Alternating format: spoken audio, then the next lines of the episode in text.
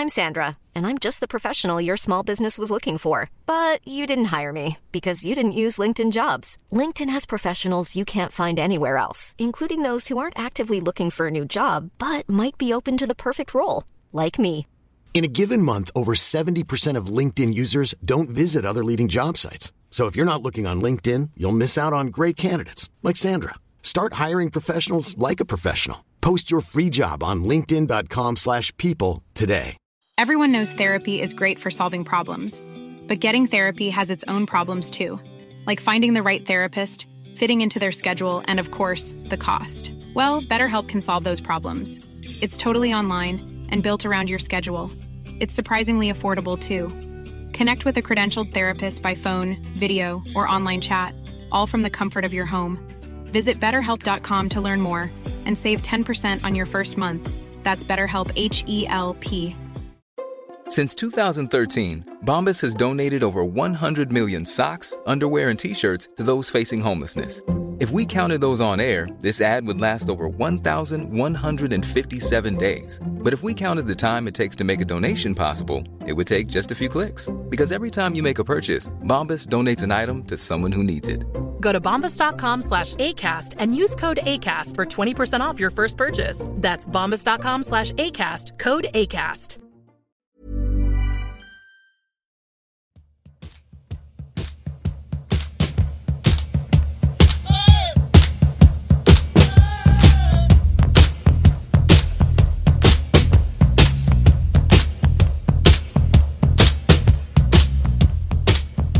Välkomna tillbaka till poddplats H. En podd om hockey och sport i allmänhet och Löven i synnerhet. Jag sitter här med Nicke Nyman. Eh, Jesper, han är upptagen med att springa blodomloppet. Hur man nu gör det när man kan ändå åka bil, men det är en annan sak. Framförallt så sitter vi med Niklas Granberg. Hur är läget med dig? Ja, men det är jättebra. Tack själv då. Ja, men det är väl inget större fel. Det hänger ett vildsvin i garaget, sköt ett i söndags, så det är finemangs. Måste man ju säga. härligt. Du då Nicke? Jo, men det är bra. Solen har skinit, men eh, inte just nu så mycket. Det börjar bli mu- mulet. Det ska väl regna här över hela helgen när man ska vara ledig och så där. Så det är väl som det är med den saken. Eh, ja, så att nej, men annars är det bra. Inga klagomål. För ordningens skull så alltså Nicke får heta Nicke och Niklas får heta Niklas. Så då får lyssnarna säga på vem som är vem här. Så gott ni går. Niklas, du är eh, gammal agent. Och det ska bli fantastiskt roligt att prata med dig. Mm, Om, vad kul att du eh, tycker det. Ja, jag menar hockey från insidan, en sport som vi är intresserade utav och brinner för. Så jag ska säga det bara, i dagens avsnitt är ju då tänkt vi ska prata om, ja men det pågår ju fortfarande hockey i världen, det är VM och det är NHL, men framförallt då eh, med dig Nicke om hockey från insidan. Eh, den hockey som pågår nu, följer ni den? Eller följer du någon där Niklas? Tittar du på VM och NHL? Nej, jag måste vara helt ärlig. Jag har inte sett en sekund. Men det beror också dels på att jag verkar inte ha TV6, vilket är jättekonstigt. Så att, eh, här sitter man utan VM. Jag följer på Flashscore. Jag ser att Nylander gör poäng. Det är ungefär där jag är. Och du vet att hjälmen sitter uppe på huvudet. Ja, det första jag såg på Aftonbladet på bilden på honom. Han alltså, hade alldeles för liten hjälm även i år, såg jag. Men jag fattar inte, alltså, det, i den familjen, alla spelar hockey, det måste ju finnas hjälmar med rätt storlek som någon har. Men det måste bli en grej nästan för familjen. Att de sitter, alltså, han, han har mindre och mindre hjälm på sig för varje VM-turnering nu, bara för att det är en kul grej ungefär. Ja, någonting är det då i alla fall. Kan ju inte skydda riktigt. Ja, ja. Eh, nej, men du då Nicke, du tittar nog mest utav oss i så fall. Mm, ja, jag såg inte matchen idag, vilket jag i och för sig var glad för. För det slutade 1-0 till Sverige efter att Nylander hade gjort mål i powerplay i andra perioden. Så det var inte så mycket rolig hockey att se. Eh, sådär. Men jag har väl försökt följa och se en del i alla fall av det som har varit. Eh, sen NHL brukar jag försöka skrapa upp highlights. Det är ju, det går ju så sent på nätterna nu och det är inga matinématcher heller så mycket under slutspelet på helgerna. Eh, så så att det blir att kolla igen highlights från NHL. Ja, NHL är ju egentligen ett stort intresse, men det är som allt, mitt idrottsintresse är knutet till klubbar man håller på. Och nu så är ju, råkar Montreal vara mitt favoritlag som då final, jag gick till final i fjol, så då såg man ju mycket. I år ser man ju ingenting när man vart inte till final. Snarare tvärtom. tvärtom. Man hade vänt tabellen upp och ner, hade den varit ganska fin. Eh, så att det blir inte så mycket. Jag kollar lite grann och om man råkar vara vaken så kan man gärna glo en liten stund. Men jag ville bara ändå få det för till protokollet nästan då att jag, eh, eller vi pratade förra veckan om, alltså inför de kvartsfinaler som är då, att jag tyckte att man skulle hålla upp ögonen på Calgary Edmonton. Första matchen blev ju 9-6. Så den analysen var ju inte helt felaktig att det skulle vara Battle of Alberta bli, eh, bli underhållande. Jag såg ju, jag såg ju highlights från eh, Edmonton.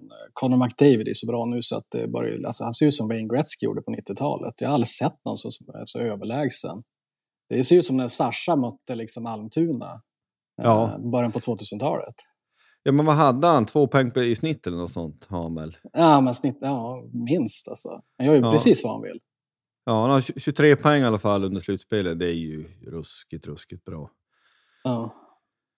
Nej, nej men han är, hans, men hans utväxling när han åker, det går ju så fruktansvärt fort. Och det är ju inte att man tycker att han har högre frekvens, det är att han har någon slags effektivitet i sina skär som gör att mm. det går bara så oerhört, oerhört fort. Ja, Per borde ju ringa alltså. Ja. Där har vi ett nyförvärv. ja, men jag, det är ju, här får ju Balticgruppen lasta upp. stora börsen. Den stora börsen. Nej, men det är otroligt. Eh, Eh, verkligen hur bra han är. Nej, men vi kan ju konstatera bara om ni tar NHL att ja, man hade tänkt att det kanske skulle kunna bli något episkt av eh, mötet i Florida. Ja, det vart ju 4-0 till Tampa. Florida har gjort tre mål på fyra matcher. Vad var det du sa, Nick? Han har haft 98 procent. 98,05 i räddningsprocent i kvarten. Han har släppt tre mål på 154 skott. Det är, lite, det är Göte Välitalo klass på det, måste jag säga. Ja, vi måste ju ha Eller... någon sorts green connection tänker jag. Ja, ja det, är ju, det är ju snuskigt. Men vad skulle du säga då? Är det för att alltså, ha Tampa, är Victor Hedman och deras försvar i sig själv så bra så att... Eh, för jag har, jag har inte sett något mycket där om han gör idioträddningar varenda match. Eller är det att laget som sådant går inte att göra mål på? Eh, det har varit ganska jämnt i skottstatistiken till sista matchen där de till slut sköt 49 skott utan att göra mål ens på honom. Sista matchen höll han nollan dessutom. Eh, men det har varit spelmässigt ganska jämnt tycker jag. Av det man har sett. Nu ser när jag inte sitter och ser hela matchen utan man sitter och ser bara highlights så blir det ju vad det blir. Men, men eh, det har ju inte varit eh, så att man har tyckt att det varit ett enormt spelövertag. Men Victor Hedman har ju varit en jätte i försvaret. Det måste man ju säga. Och sen har man då en målvakt som står på huvudet emellanåt så då, ja, då blir det så där. Jag och, såg ju, ja, ursäkta. Eh, och sen ja, slutspelsrutin. De har ju vunnit ett par gånger så att de, eh, nej, de, är, de kommer nog bli tunga att ta faktiskt nu när man har sett det här. Men vi vet ju inte vad som händer nästa omgång. Kan de åka ut också? Så att vi får väl se vad som händer. Jag såg eh, Tampa i Globen mot eh, Buffalo för något år sedan och det, det, först då som jag förstod hur bra Tampa Bay är. Liksom. De, de var så sjukt bra alltså. Uh, det, det var en upplevelse. Ja, det är någon slags så här, livsmål att någon gång fara till Bell Center i Montreal och se en match. Det är kanske inte så realistiskt, eller det är väl egentligen bara fara, men det skulle vara magiskt roligt. Man säger ju där till exempel, och det är väl på många, alla, alla, eh, många andra NHL-arenor, att årskort, de köper man inte, de ärver man. Det, det går liksom inte att få tag i, det är liksom en kö på många, många år för att få tag i årskort. Jag tror vissa, det finns ju många hockeystäder i världen, även i USA, men Kanada är ju framförallt så. Ska jag nog säga. Ja, men oavsett vilket, det är vad det är. Det ska bli fortsatt intressant att glo på. Man får väl däremot slut i alla fall orka vara vaken. Man har ju, man, man har ju kommit in i den åldern att man eh, orkar inte vara vaken på nätterna på samma sätt. Ja, jag förstår inte vad det är. Man är bara ticka upp mot det 50, så det är väl det som gör det. Men eh, läget i VM då? Det börjar väl bli dags för några... Ja, det är väl några strömatcher kvar ikväll väl? Kanada, Frankrike, Finland, Tjeckien och sen är det kvartsfinal om ett par dagar. Väl? Mm. Stämmer. Eh, och Kanada går ju oväntat tungt måste jag säga. Tycker jag i alla fall. De brukar ju alltid kunna vara med i det där, men de är ju inte ens. Eh, det är, de skulle väl teoretiskt sett kunna bli utpetade ikväll. Eh, nu leder de skotten med 9-2 en bit in i första perioden i alla fall, så vi får se. Det lär väl kanske trilla in ett par puckar där. Jag vet inte vad ni säger, men hur het är de här VM-turneringarna? Liksom, jag, jag är ju en otrolig motståndare mot VM. Alltså, det är ju för mig det som Kalle Cup eller Solfer Cup. Liksom. Det är på den nivån. Det ja. finns ju ing, alltså hur, hur motiverade är de här NHL-spelarna som åkt ut? Att, att, uh, man läser ju bara att de är ute på krogen i, i Helsingfors eller Tammerfors eller var de är hela tiden. Uh, och festar med svenska supportrarna. Nej, men, uh, visst är det jättekul att hockeysäsongen förlängs. VM är ett kul koncept. Men alltså hur, hur seriösa är Kanada och USA kan man fråga sig. Och hur mycket, alltså när de förlorar snart mot, jag vet inte, snart förlorar de eller mot eh, England också. Ja, för mig, eh, för mig är VM helt bottenfruset. Jag är helt ointresserad. Jag har inte sett en enda sekund heller. Det är lite kryss. Alltså det, hockey är ju hockey, men för mig är ju inte eh, hockey-VM helt ointressant. När samtidigt Stanley Cup-slutspelet pågår, som är det största du kan vinna som hockeyspelare. Så jag är också emot det. Man skulle, för det första spelas det för ofta. Man skulle i alla fall kunna lägga det vartannat år och sen kunna gjort det på något sätt, komprimera ihop spelschemat, ta bort alla landslagsskitturneringar i Sverige och LG Hockey Games och allt vad de nu heter. Det är 57 olika namn per år per turnering tycker man ju. Så att man kanske i, i, tidigt, alltså det första som händer på säsongen, på något sätt skulle kunna få till något World Cup, Canada Cup, vad som helst med de allra bästa. Och jag gissar ju att det skulle väl de flesta hockeyspelare vilja också. Alltså en sån turnering skulle ju vara en prestige att vinna på ett annat sätt. Ja, men, eh, om, ja, det, det, blir bara fånigt när man inte ens har närhet med bästa lagen. Mm. Och vi har väl konstaterat det förut också att ja, men när i alla fall jag växte upp, alltså de spelare som fanns då, den här gyllene generationen, det har de väl sagt, det tror jag vi nämnde i något tidigare avsnitt, Sundin och Lidas och Foppa allihopa, de växte ju upp med drömmen att spela i Tre Kronor. Det gör man ju inte längre. Det är ju snarare att du växer upp som hockeyspelare och drömmer om att spela en häl. Vilket är ju ett, ett skifte. Alltså jag minns ju mitt mellanstadium med Högtom, det var ju hockey-VM var ju stort. Det vart ju ramaskri när TV3 köpte över det. Det var ju fullständigt galenskap, så att VM, VM var ju mycket viktigare i, hos gemene man då än vad det är nu. Men det är väl en kassakossa för ho internationella hockeyförbundet tror jag. Alltså det är en stor plusaffär därför kör man. jag tror att de har, de har ju kört sönder enligt mig VM-turneringarna genom att mata på dem varje år. Att, alltså, det finns ju ingen liksom, logik i att spela varje år längre. Alltså, man borde spela varannat år som du är inne på, eller var femte år eller var tionde år. Förstår vilket intresse det skulle vara då? Eh, jag, jag, jag, förstår ingenting av vad, alltså, vad, vad har man för plan med VM på sikt. Den känns ju helt iskall. Eh, det som är roligast tycker jag, ni får rätta mig om jag har fel, det är det här alltså att se till exempel om sin favoritklubb har köpt en spelare från Tjeckien eller Danmark eller Norge, att följa en sån spelare som ungefär när man satt och såg Sasha Wliawski eh, för Lettland när han mm. spelade i Löven. Alltså, det var ju sjukt roligt att se Lettland då. Det var ju nästan roligare än att se Tre Kronor. Mm. Ja, men jag, jag, håller med. Det, det är lite tillbaka i det att intresset för sporten handlar ju om eh, spelare som spelar för ens klubblag. Någonstans det, det knyts an till det. Alltså att man, det, det, måste beröra på ett eller annat sätt. Så det är klart, hade tvillingarna Rosenthal spelat för Frankrike, då hade man väl kanske glott, och, glott på matchen ikväll. Självklart. Eh, det var... För, men Nicke, Nicke, det där flög väl inte över huvudet på dig? De minns du väl dem? Ja, ja. Absolut. Ja, precis. Men då saknar man tvillingarna Rosenthal. Alltså, äh, var det, visst var det Maurice och François? Va? Ja, verkligen. Mm. Ja, en var left. Det var båda right. Eller var båda var rightare right. tror jag. Ja. Men alltså för att ta den så där, bara på uppstuds. Har du någon som helst aning hur det kom sig att ja, men fransmän ska ha vi in? Vi ringer tror, någon agent. Alltså jag, jag tror, alltså jag, nu jag kan vara helt uh, faktafel här och då. Jag ber om ursäkt till den som, den som känner sig träffad uh, i så fall. Men jag tror att det var Lars, Lars Molin som värvade uh, bröderna Rosenthal. För jag minns att jag, jag skulle liksom skicka någon spelare i mitt agentjobb sen till Molin där något år innan när han och Jens Hellgren tränade Löven, om ni minns ett år där. Ja. Och då, återbero, då åberopar jag att han hade ju då var han inte så intresserad, nu minns jag inte ens vem det var. Då, var då sa jag att ja, men du har ju värvat, du har ju värvat fransmän förr. Så till Lars Molin minns jag. Så att, ja. Uh, ja, jag tror att det var Molin. För det känns ju lite kantboll. Man hade väl inte hört talas om en fransk hockeyspelare hela sitt liv. Och så helt plötsligt tog vi två, de Nej, men du, vet, nu, nu kom jag på vem det var. Det var ju Damien Fleury som jag hade. Det var synd att vi inte tog han kan jag säga. Det, det var en ganska bra karriär i Sverige. så. Ja. Nej, jag vill lära komma till lite schyssta stories här så småningom, men det är ju... Det är väl klart att det finns duktiga hockeyspelare överallt och jag menar, vi har ju ja, men skrivit till varandra och vi har ju också haft, och kommer komma in på det här nu också, någon slags cement om minnenas allé. Man minns ju såna här legendspelare som man egentligen på ett sätt inte vill veta så mycket detaljer kring. Man vill att minnet ska vara kvar, ungefär som att jag tittar på en gammal film på 80-talet. Jag minns den var bra, jag ska inte se den igen, för då inser jag att den var inte så bra.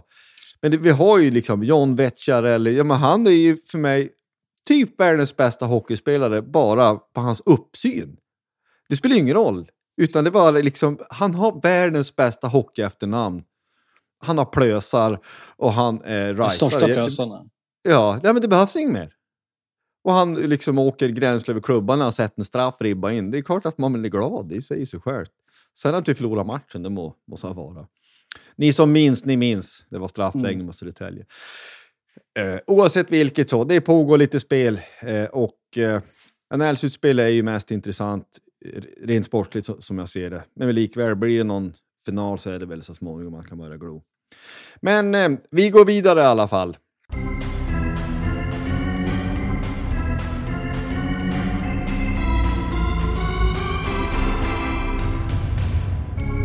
Hur började ditt hockey och Björklöven-intresse, Niklas? Gud, nu får vi nog gå långt tillbaka. Men, men, eh, nej, men jag spelade själv hockey från sex års ålder i, i Teg. Eh, min pappa var tränare eh, i Teg. Och så sen minns jag att min första liksom, så här, eh, stora Björklöven eh, minne, det var egentligen att vi skulle spela bortamatch med Tegs juniorlag i Skellefteå isstadion i B-hallen. Och så sen skulle värma upp och så var jag inne och kollade. Liksom, då, ja, Björklöven möter Skellefteå var det någon som sa. Jag var inne och kika sådär eh, genom någon dörrspringa. Då ser jag liksom den här stora Lövenklacken som är enorm på bortastå med baskrar och tutor och de hade mycket konstiga, konstiga grejer med sig där. Eh, men det, det är mitt första Lövenminne och då tror jag att jag var eh, kanske åtta år kanske. Och sånt där. Alltså, det var ganska tidigt. Åtta, nio år. Men alltså, var det alltså match samtidigt som A-lagen möttes? Ja, vi skulle möta Skellefteå i, i någon sån här sidohall. Det var ju lite dålig timing eller bra timing, beror på hur man ser det. Ja, precis. Ja. Eh, Så det var mitt första Löven-minne. Sen är de här, det som präglar mig väldigt mycket var ju de här två uppgångarna, 98-01 va? Eller 98-00 är det. Ja. Eh, De två uppgångarna, dels mot Södertälje, den här Eldebrink-matchen, Björn Mm. Borg på läktaren. Det var en otrolig rysare. Den matchen och även Timrå, Timrå-segern, eh, när jag tror att det är Johan Boman som, Mm. som gör ett mål där. Eh, De två matcherna har präglat mig och mitt Löven-intresse enormt mycket. Jag tror att därför har jag alltid velat se en tredje uppgång. Alltså det är någonting man Mm. jagar. Liksom. ja, verkligen. Eh, Hur länge höll du på med ditt eget hockeyspelande? Hur gammal var du när du Eh, slutade? Jag spelade ganska, eller länge och länge. Jag spelade upp till Tegs A-lag. Eh, just jag, var ju, jag var sommartränare med Tegs A-lag, så var jag körde en, lite grann med Vännäs eh, i ettan också där innan försäsongen. Sen slutade jag, då kände väl att eh, jag kände väl att jag kanske inte kommer ha en jättestor hockeykarriär. Men det var ju division Nej. 1-nivå. Sådär. Ja. Ångrar du det? Nej, egentligen inte. Jag tror att det blev rätt. Annars hade jag blivit en sån här som håller på jättelänge i division 1 upp tills att jag aldrig hade slutat istället. Ja. Nej, det, det var inte den här klassiska, nej men jag gjorde illa knät, annars hade det ju blivit NHL. Men ja, det var ju så. Det, Nej, det nej, var inget jag, sånt. Nej, men jag, jag var nog inte tillräckligt bra. Ja, just det, precis. Nej, men det intressant. Alltså, det är ju... Den, den 0-0 mot Timrå var jag inte på. Jag minns det mycket väl, för det var en onsdag. Och jag kunde inte åka iväg, för jag jobbade den kvällen. Men 98 glömmer man ju aldrig.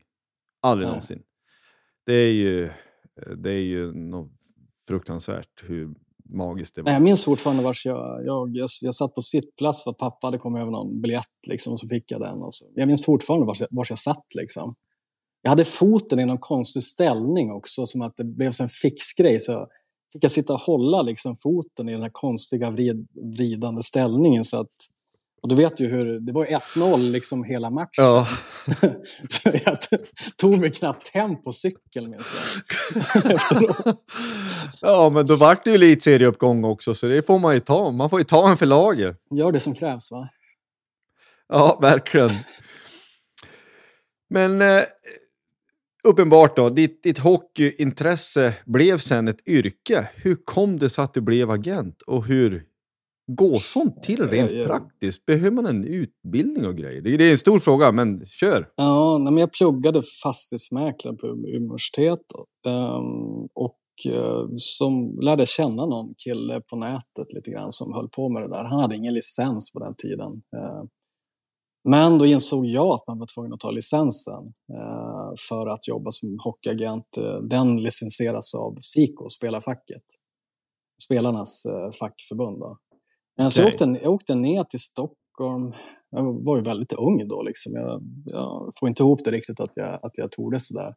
Men jag var väl så himla sugen på att... Jag tror jag alltid hade ett intresse av det här eh, ja, men, ni vet ju själva silly season och spelet bakanför liksom, övergångar och alla sådana grejer har alltid intresserat mig till en osund nivå. Liksom.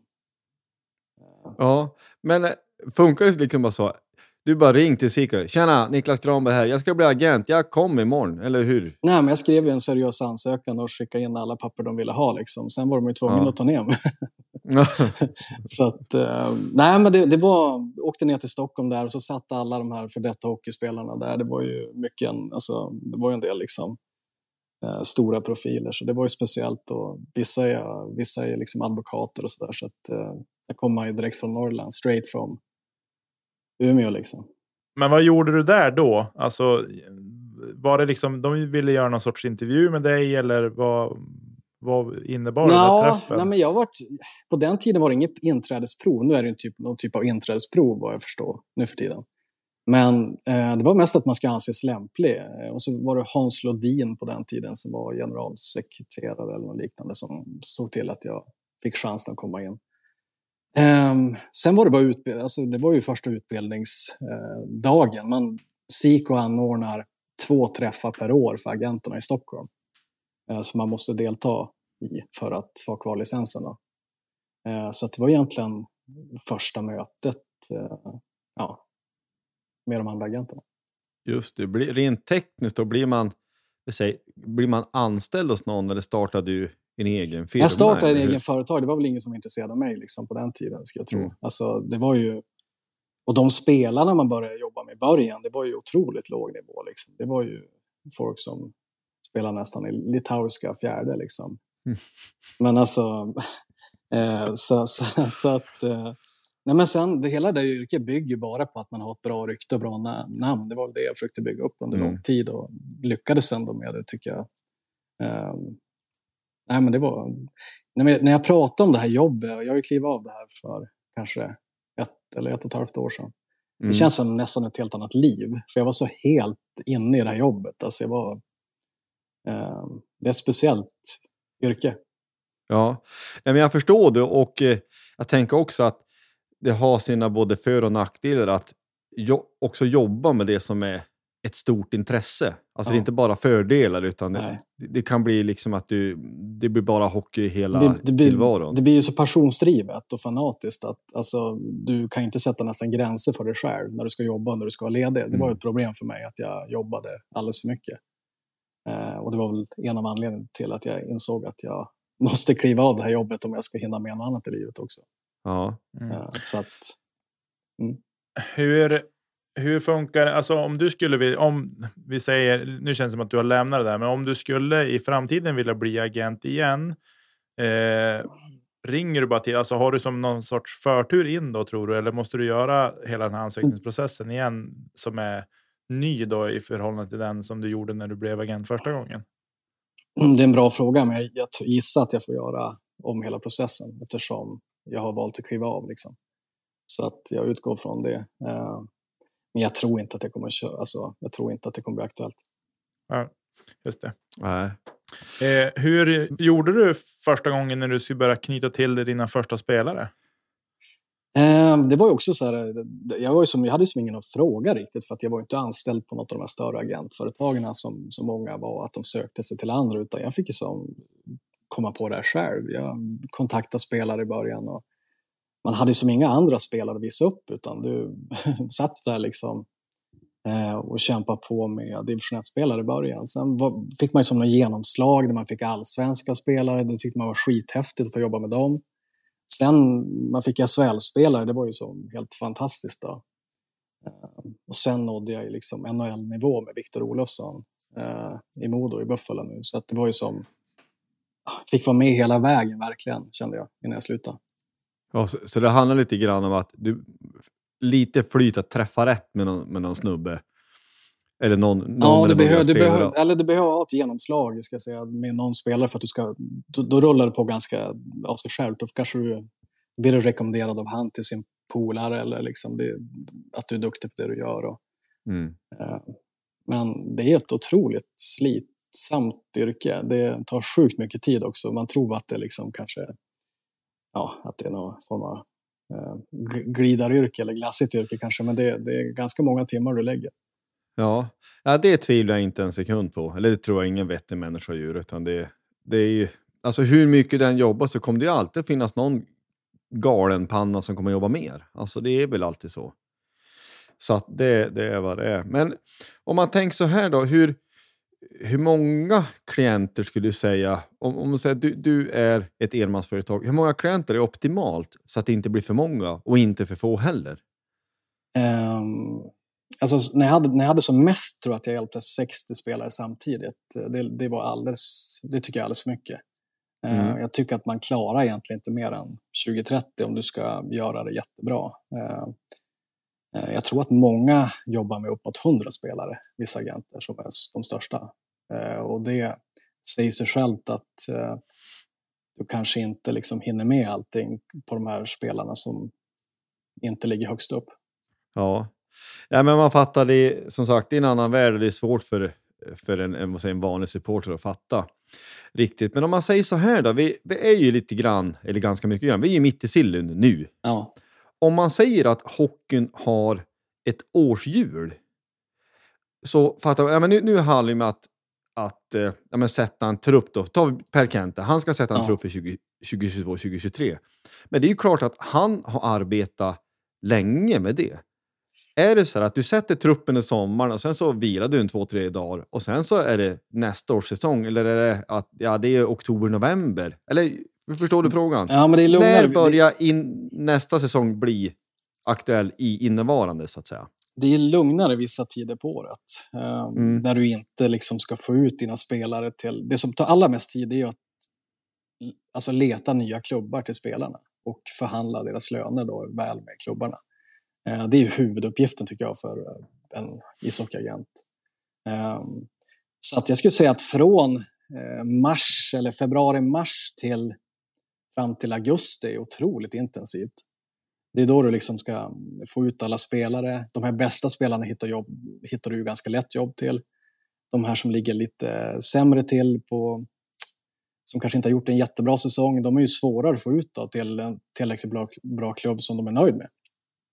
Mm. Så det är, det är mycket pusslande där och du ska, du ska göra alla nöjda. Och du, alltså, ja, det är väldigt intensiv period just nu. Ja.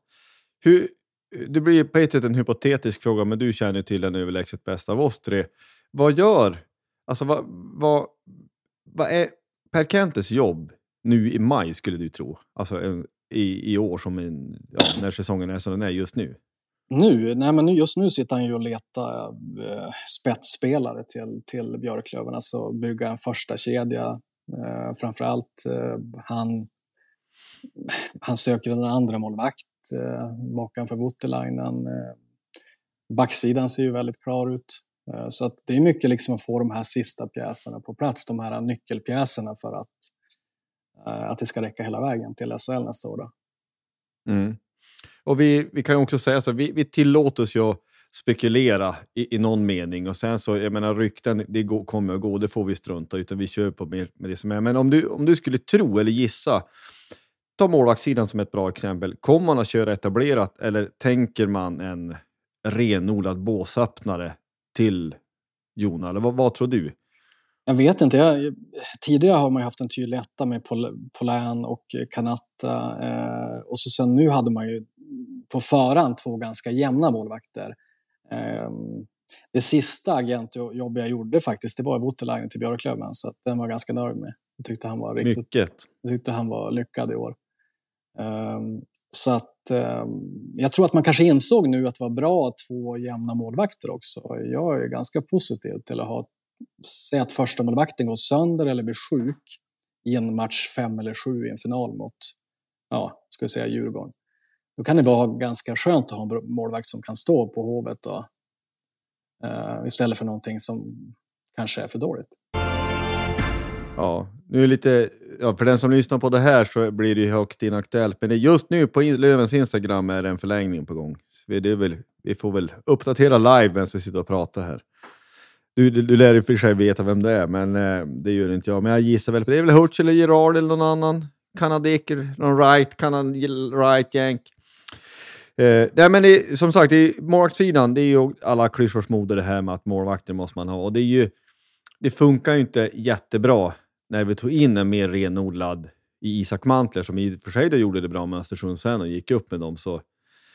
Men det, jag vet inte hur begränsad man ska tänka att ekonomin är heller. Alltså man vill, att man vill bränna hur mycket pengar som helst på målvakter och att en då ska öppna båtdörren. Men det är helt uppenbart att du behöver två målvakter. Du behöver en som kan gå in, även under säsong.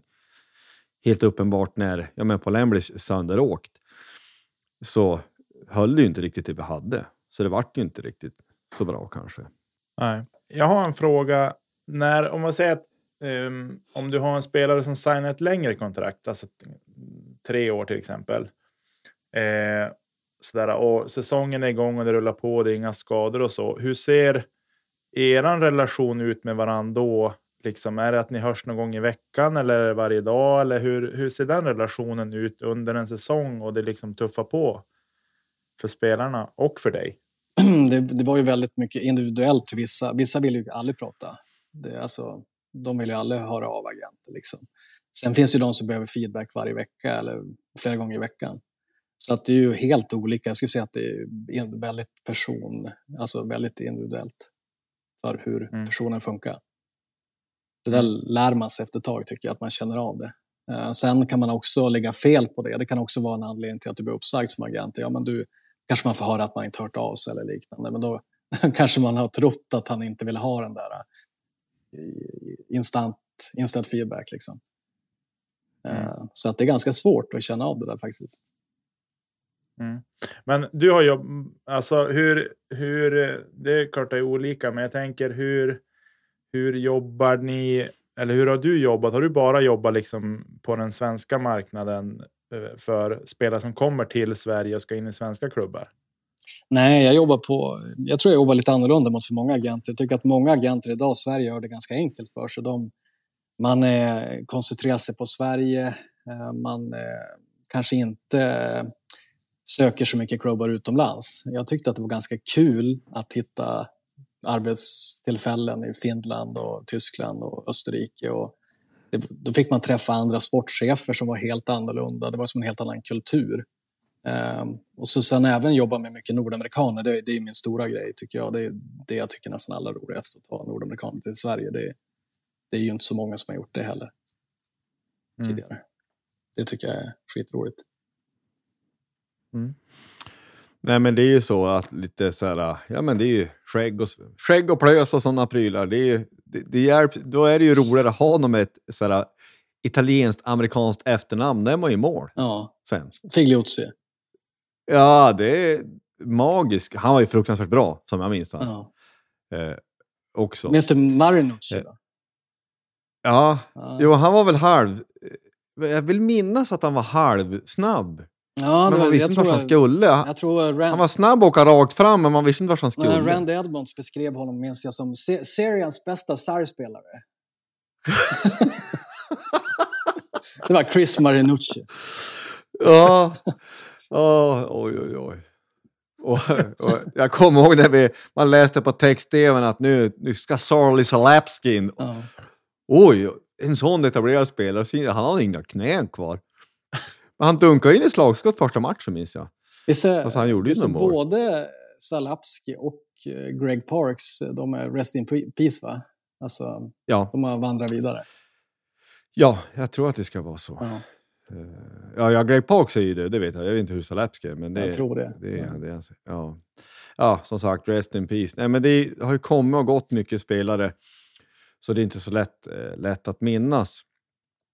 Men en annan sak som jag funderar på, och det är ju ur ett strikt supportersperspektiv så är man ju, man har vant sig men man är ju ändå fullständigt galen när ja, men det läker ut i januari eller februari eller när det nu läker ut. Jaha, nu har, vi hittar på, nu har Pontus Andreasson skrivit på för Luleå.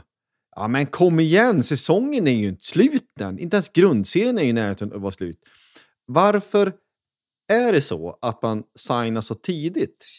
Eh, finns det någon vettig förklaring? Ja, det är flera Alltså att man inte väntar till säsongen är slut? Det är ju flera förklaringar. Dels vill ju Luleå vara ute i tid för att de vill signa Pontus Andreasson jättetidigt för att annars går han till en större SHL-klubb söderut tror de. Att han har ju sin koppling till Frölunda, då vill man vara före Frölunda till exempel. Det är ju mycket som att man väl vill ha en spelare, då måste man vara tidig. Så resonerar SHL-klubbarna. Sen som agent och spelare vill du bara signa upp, du vill ju säkra upp SHL. Alltså, I princip alla spelare i Allsvenskan vill ju upp till SHL oavsett vad vi som Mm. supportrar eh, vill och tror. Liksom. Eh, Så att de vill ju också veta att de, att de har någonting på gång uppe i SHL och de vill ju göra klart med det tidigt. Som agent blir du också stressad av att du inte kanske har den där SHL-klubben klar för att du är rädd att förlora spelaren till en annan agentur också. Så att det, det, är en, det. det är också en anledning att du gör klart tidigt, så tidigt du bara kan så att du säkrar upp att du jobbar med den spelaren i framtiden. Ursäkta, jag blev tyst. Vi har förlängt med Viktor Stråle till 25-26. Det var ju bra. Ja, det var bra. Han får vara kvar. Ja. Så länge han är bra så får han vara kvar hur länge han vill. Vi får köra någon sån här, vad heter Scotty Bowman som är kvar hur länge som helst. Ja, det var en, en bra och rolig förlängning, måste jag säga. Ja.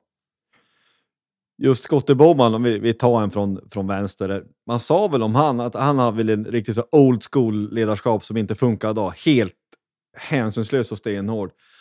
Det var, det var ju någon spelare i Detroit hade väl sagt att ja, man hatar han ju 364 dagar om året. Den 365 då höjde man bucklan.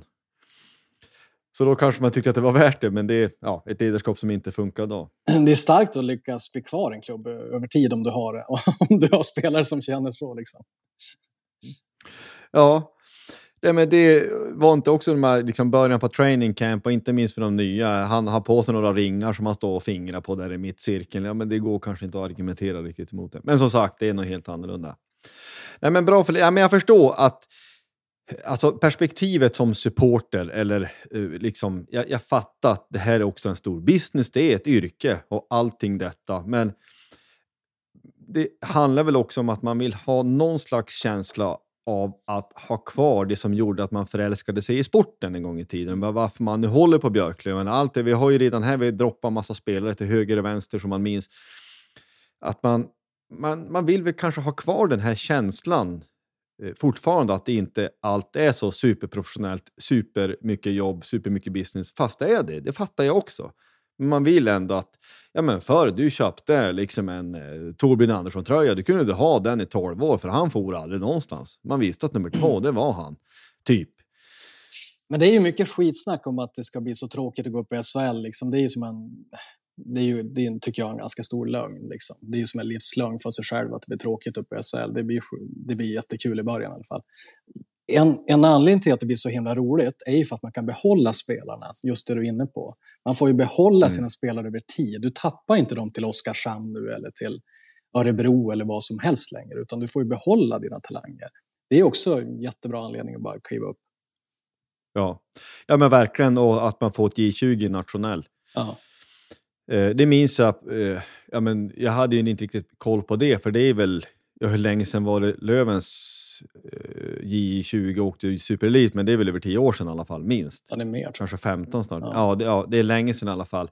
Jag hade inte riktigt koll på hur sånt där funkar då faktiskt. Eller faktiskt och faktiskt, det kanske inte var så konstigt. Jag menar att, jag men, någon som hade en lång utläggning om att folk fattar inte hur katastrofalt det här är. Eh, och hur ja, men hur illa det sen blev. Alltså bara ett exempel, jag har tagit det förut tror jag, någon gång, men för några år sedan när jag körde åt Umeå Buss, alltså han som kör, alltså Buss Urban, han som kör hela Lövens organisation mer eller mindre, skjutsade jag ju nå B-jun. Alltså det fanns ju ett, det fanns väl två B-jun, om jag minns rätt, i Umeå då. Björklöven och Teg, men spelarna kunde gå emellan och det var Tegs lag som skulle till Klemensnäs. Då pratade jag med lite ledare där och det här är ju, måste ju vara 15-16 den säsongen. Då är det en som säger att ja, det är ju över 60 spelare i J18 och J20 från Umeå som spelar i andra klubbar.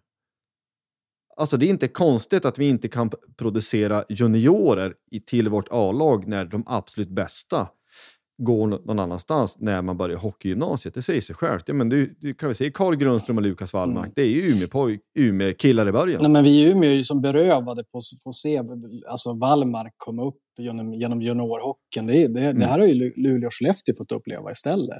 Sebastian Aho, alltså det finns ju massvis med exempel som vi i Umeå inte fått följa på grund av att vi inte haft ett juniorlag på vettig nivå. Så att det där är också mm. en så plus, plus, enorm plus för att eh, som man får tillbaka när man kliver upp. Då.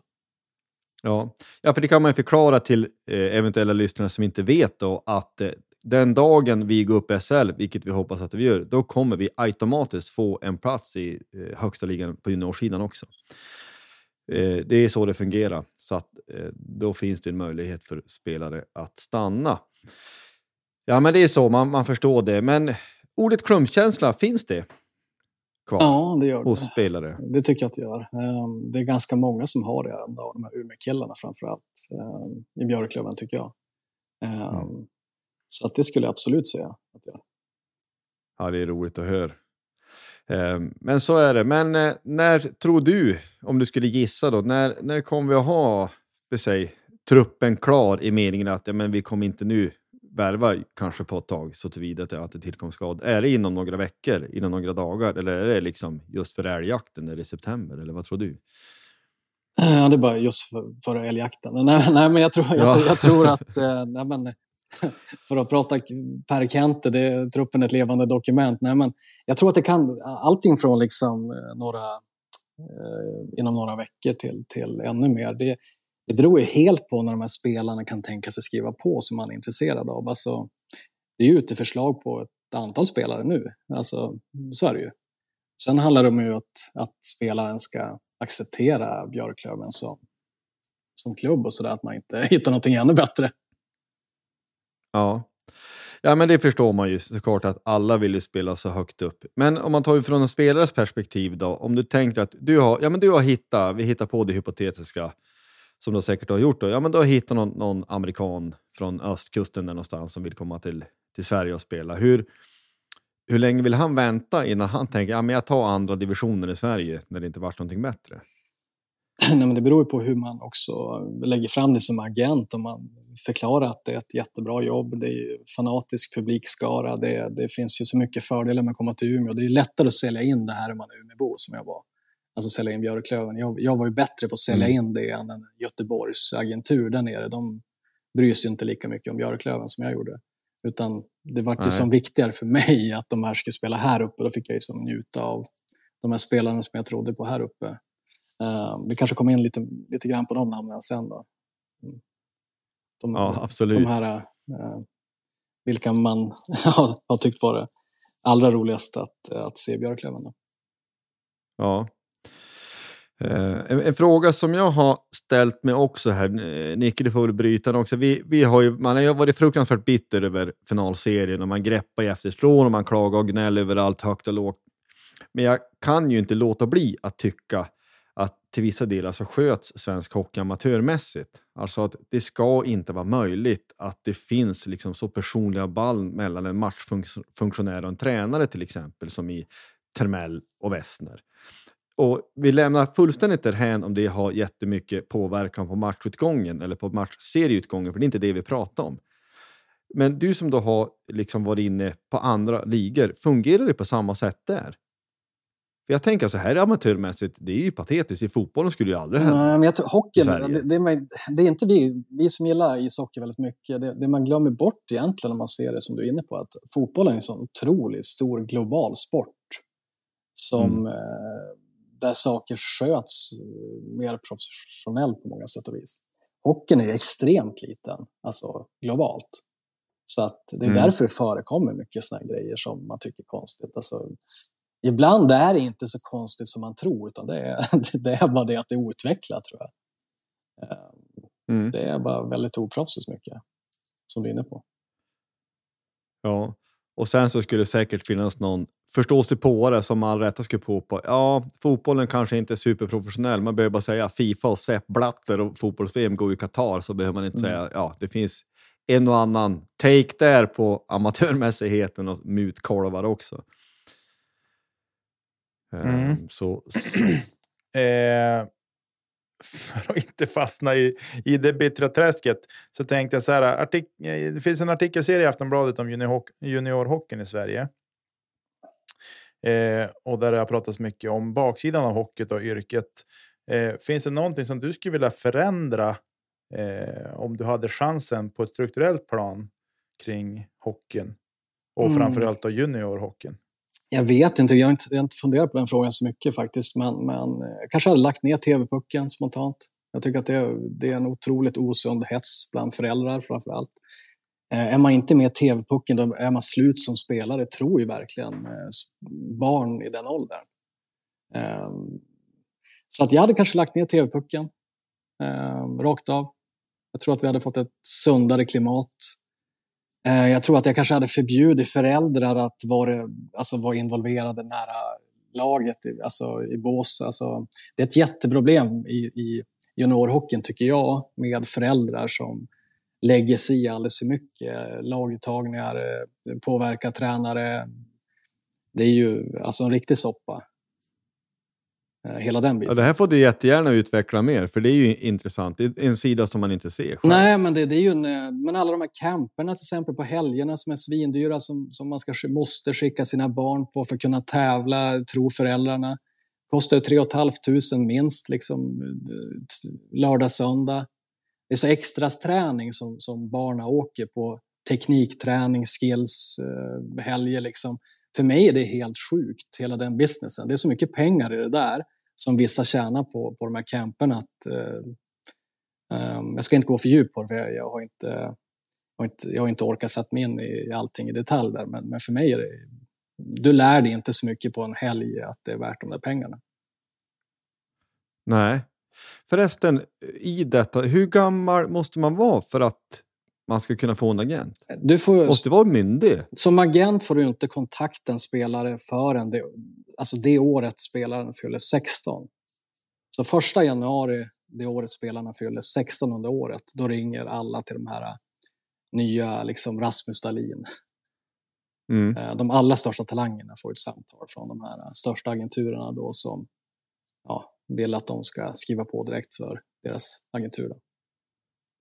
Mm. För det är ju intressant, det var ju lite grann det som stod i någon artikel där att alltså ett stort eh, viktigt steg för varje hockeyspelare när man är ung, om jag förstår det här rätt, är ju att ja, men du ska gå hockeygym. Alltså från när du går ut nian så ska du börja hockeygym. Men det innebär ju också att den processen är det inte mycket agenter med. Nej, det är inte det, utan där, där, det där har ju varit en diskussion. Jag har inte läst alla de här artiklarna som har varit i Aftonbladet. De har rört vissa av de här grejerna, har jag sett från vissa agenter, haft åsikter också i, i media. Eh, det är ju ett problem delvis att de, kanske, att de här spelarna inte har rådgivning det året de ska välja juniorutbildning. Eh, deras föräldrar kanske inte är mogna att, att eh, ta, alltså ta det här beslutet tillsammans med sitt barn för att eh, vissa av de här klubbarna eh, ja, de beter sig kanske inte helt prickfritt när de ska rekrytera en spelare som de verkligen vill ha heller. Då. Ja, men det är det jag menar. Att, alltså att man måste ju se eh, som jag har förstått det här, också lite grann när man zoomar ut och vi pratar i svepande ordalag, det får man ha överseende för, för att det går inte att ha ett vettigt samtal annars. Men alltså att grunden är ju någonstans att det pågår vad man kanske skulle till och med kunna kalla för en rovdrift, alltså på svenska unga spelare. Alltså från, eh, det är så viktigt med en egen juniorverksamhet eh, och man har imponerats över det är Skellefteå och det är Västra Frölunda alla möjliga. Ja, men om du dammsug halva Sverige, Ja. Då är det väl inte underligt att du får ett bra juniorlag. Men det är ju, säger sig självt att en, en, en kille som är 14-15 och, och sen ska börja söka gymnasium, men det är väl klart att han skulle ha varit betjänt av rådgivning. Ja, jag tycker ändå det. Är, alltså rådgiv, rådgivarna eller agenterna är ju till för spelarna också. Det måste man också komma ihåg. Att, att, alltså, huvuduppgiften är att hjälpa spelarna och dess familj att ta så bra beslut som möjligt. Och de här klubbarna vill ju kanske få det så bra som möjligt på sin sida. Då. Så att jag tror att man kan behöva en rådgivare egentligen i den åldern. Men det, det har varit mycket diskussioner på våra agentmöten om, om det här. Alltså tidigare när jag var med. Ja, men för att det är ju intressant och det var ju någon, ja, nu behöver inte referera till just det, men alltså, det var ju ett exempel på, ja men det var lite, ja men du har små klubbar, ja men i Stockholmsområdet eller var som helst, det var Vallentuna till exempel, ja men eh, det var ju jättemånga, de var ju från Estland och Ungern och allt, alla möjliga ställen. Ja men deras bästa svenska spelare, de har stuckit någon annanstans redan.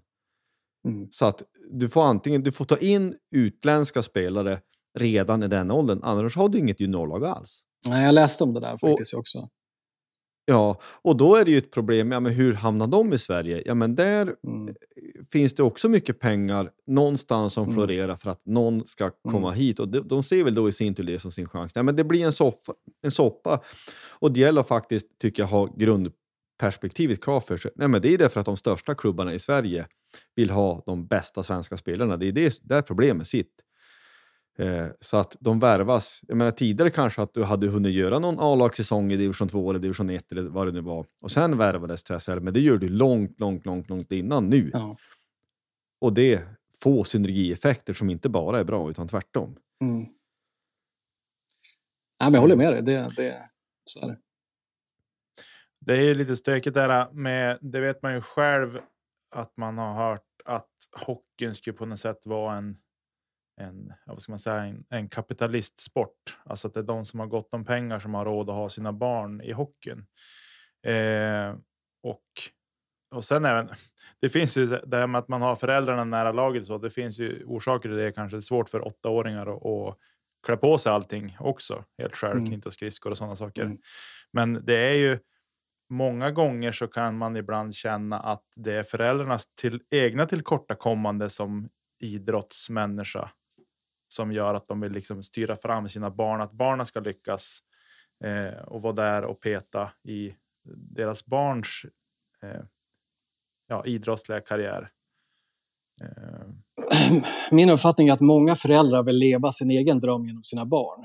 mm, Eh, alltså få ut sin egna karriär som inte blev någonting själv. Då ska man pusha fram sina barn till att så man får leva den här drömmen då, genom dem. Och det är där det blir fel. Liksom. Eh, jag har ju varit med om väldigt många unga spelare som jag har fått stötta i min, tidigare roll som agenter där ja, det kommer fram att föräldrarna sätter så mycket press på barn att de mår dåligt. mm. Eh, och det är ett jätteproblem i, i ungdomsidrotten idag i Sverige. Mm. Ja, det är, Ja, nog det Inte, det är nog inte bara inom hockeyn. Det är nog inom väldigt många idrotter att det är så att föräldrarna lägger för mycket press på sina, på sina barn. Det har jag hört i flera andra olika idrotter att det händer. Eh, och så och där barnen till slut får nog och säger att nu lägger jag av. Jag vill inte fortsätta för jag tycker inte att det är roligt längre. Och det är inte på mina egna villkor heller. Precis. Ja, det där är ju en både viktig och väldigt intressant diskussion. Alltså att det, det ska vara roligt så länge som möjligt. Och, eh, ja, det är klart det ska vara roligt så länge som möjligt och det ska helst vara en lek så länge som möjligt. Och så vet man också att elitsatsning tidigt ger ett visst utfall i vissa lägen i alla fall, att, att spelare blir bättre. Så att det är ju inte helt enkelt. Men jag måste nästan berätta en anekdot, jag tar den bara från bakom örat. När, när jag körde buss i Lycksele så skjutsade jag ju Lejonström, måste ha varit, till Åsele av alla ställen. Och det ska sägas, jag har varit i en del kalla ishallar, Västervik och Tingsryd, men Åsele är ju överlägsen. Eh, kallaste hallen i Sverige som jag varit i. Där måste man, man liksom gå ut, det är minus 12 utomhus, man går ut och värmer sig. För det är så kallt inomhus. Det var helt sjukt faktiskt. Nej, men jag minns då som en, en stor parentes, men ändå som någonting roligt som jag sa till deras ledare, att de var ju 12-13. Alltså inte jätte, det är inga knattar, men det är inte jättestora heller. Men jag minns att de satt och tittade på, vad jag tror, jag tror det var Sunes sommar i bussen. Och jag reagerar på det. Jag tänkte, men de tittar ju på en riktig barnfilm. Jag frågar hur, hur det kom sig faktiskt. Ja, men vi har bestämt i klubben, de ska få vara barn så länge som möjligt. Och jag blev så glad att de, att de sa så, för det var ingen som klagade, ingen som... Man kan tänka att ja, 12-13, kanske till och med någon 14, ja, men då ska det tittas på det mest våldsamma som finns. Det var inte så. Utan man hade bestämt sig för i föreningen att försöka att hålla barn, barn så länge som möjligt. Lite grann som en parentes, men ändå eh, som någonting fint som ändå kan finnas i vissa ställen i alla fall. Mm. Men vi, vi går tillbaka till Björklöven i alla fall här. Hur... Du, har redan nämnt det att du tror att Löven kommer att satsa mer på en, en spets i första lina. Är det den uppfattningen du har? Ja, men jag tror att man letar spetsiga forwards. Ehm, det, det skulle Björklöven må bra av att få in nu. Mm.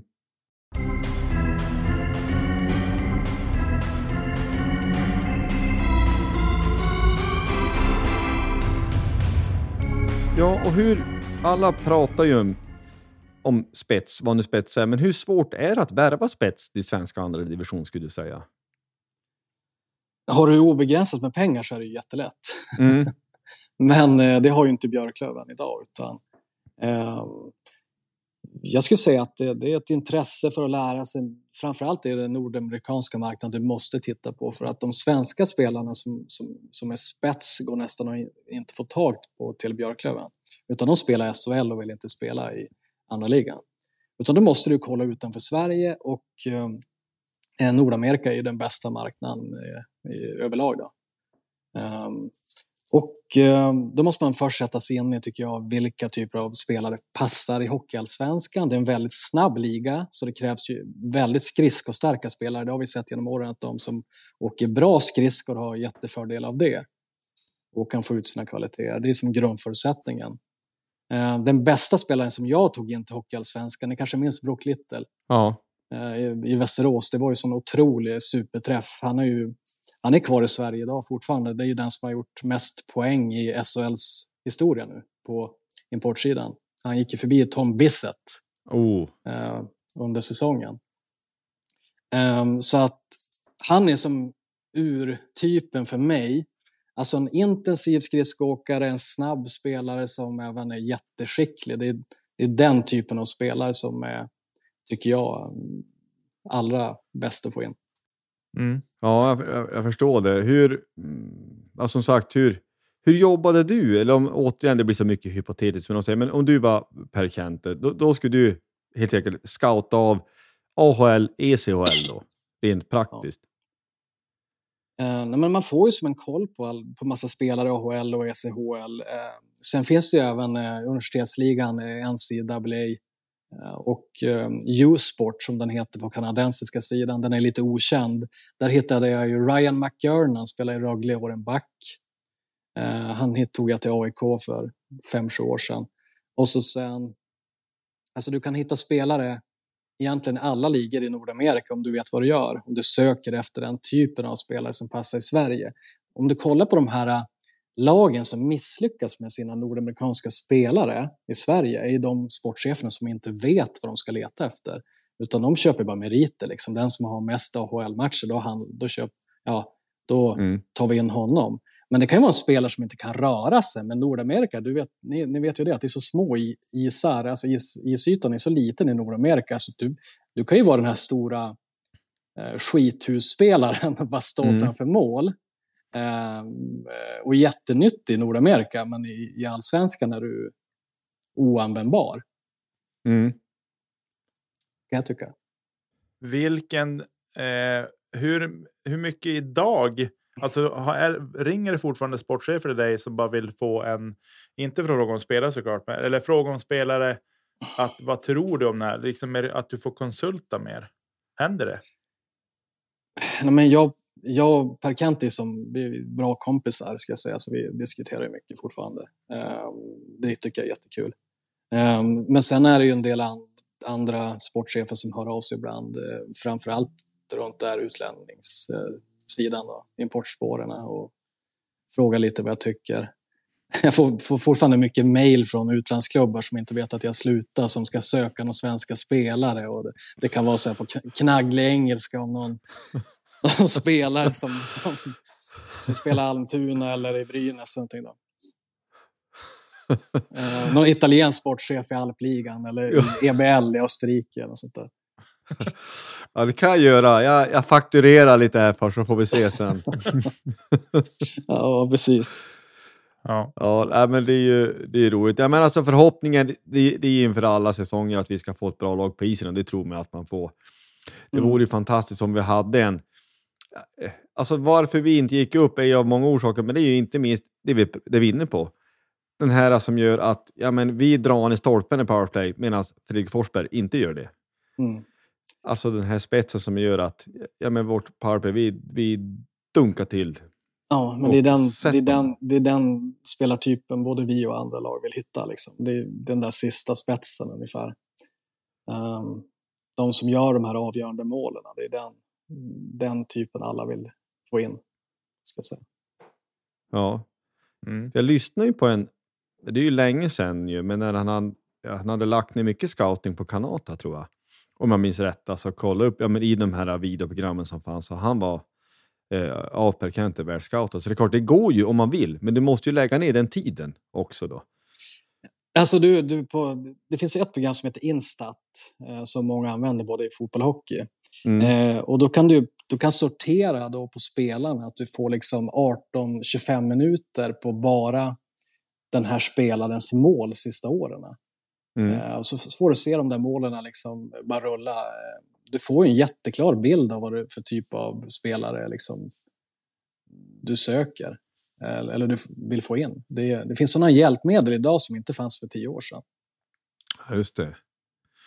Nej, men det, är, det är klart. In och så lägg det till hashtag gubbhörnet. Har han många där, då är det ju bara värva, anser jag. Det är, Då, då hade du köpt direkt va, Josef? Ja, men alltså Gjort klart för- gubbhörnet, vi, vicka på vänsteraxeln och lägger gubbhörnet. Det, det är så, du ska fancy pants och lägga backen i kryss. Men gubbhörnet är alltid ledigt. Hur svårt kan det vara att förstå? Gubbhörnet är alltid gubbhörnet som du brukar säga. Va? Ja, nej, men det, det hjälps Ja. inte. Nej, men om vi går in liksom också, ska jag säga då, vi, vi, som sagt, hockey kan man prata om hur länge som helst, men vi... Ja, men du... vi- Vilken var den första importen du tog till Björklöven? Ja, jag satt och funderade på det. Jag fick gå igenom mina mejl idag så här, från 2010.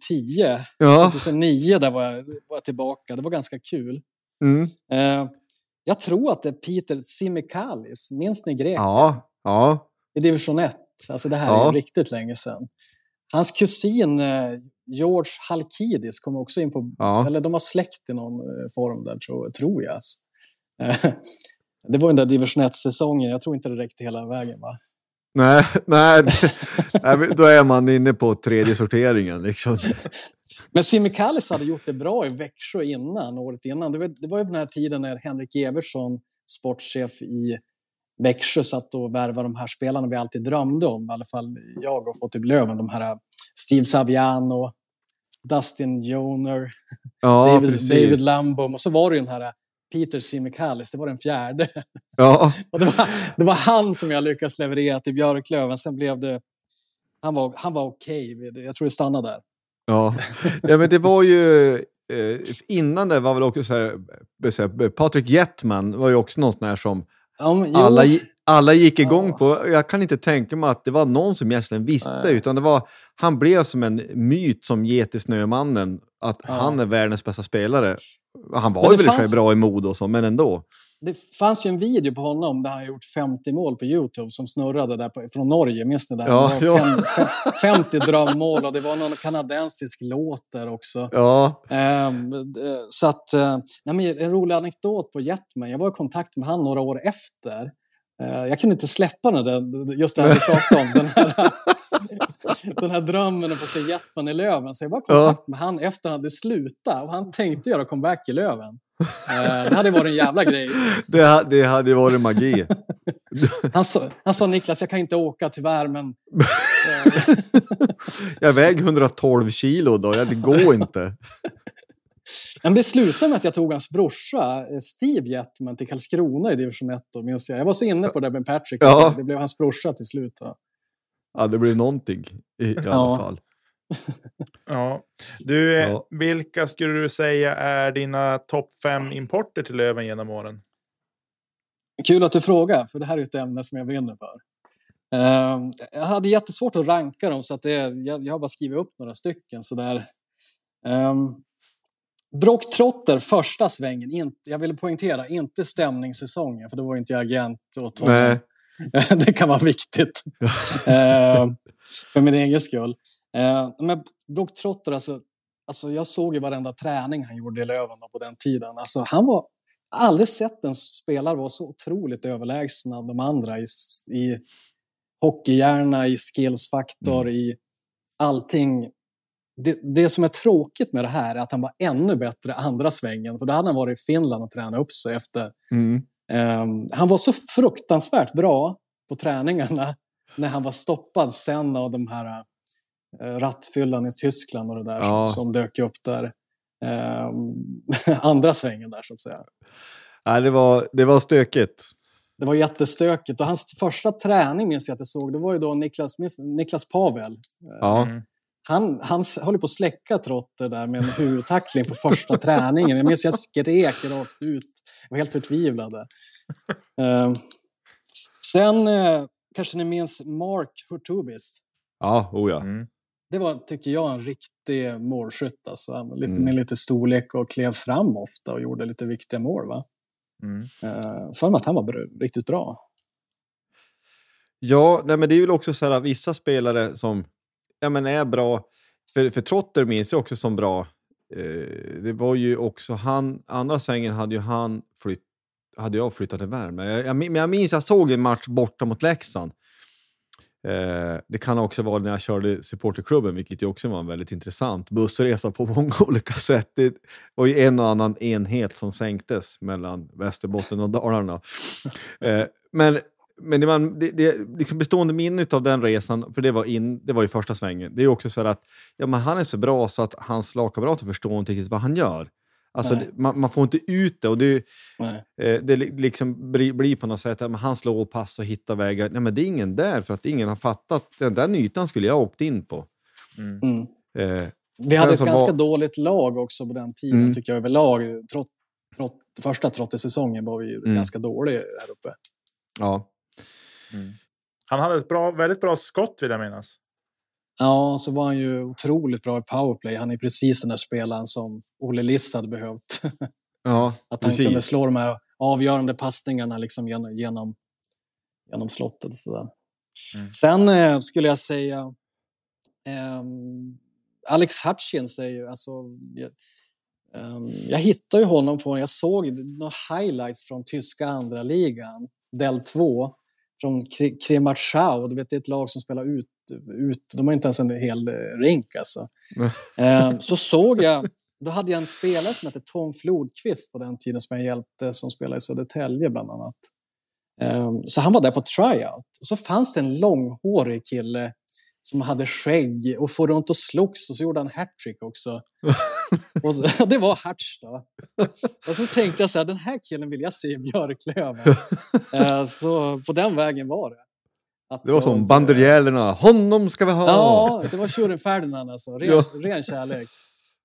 Ehm, så att... Ja, men- ehm, Det måste vi nästan också nämna. Var det inte så, som jag minns det i någon artikel man har läst, riktigt länge sedan när, alle, när Bilavski kom till Löven?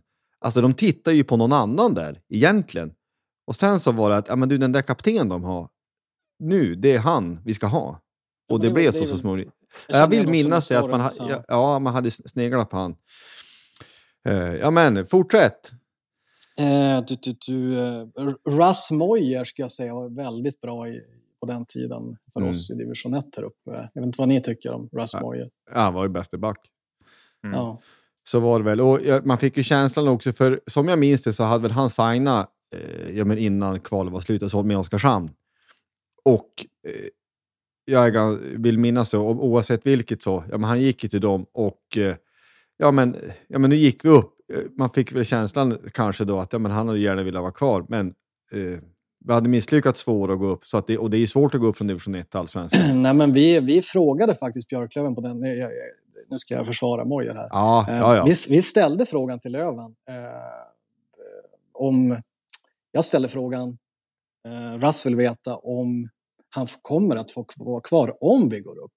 Mhm. Kan vi skriva sånt kontrakt i förtid? Då väljer han bort Oskarshamn.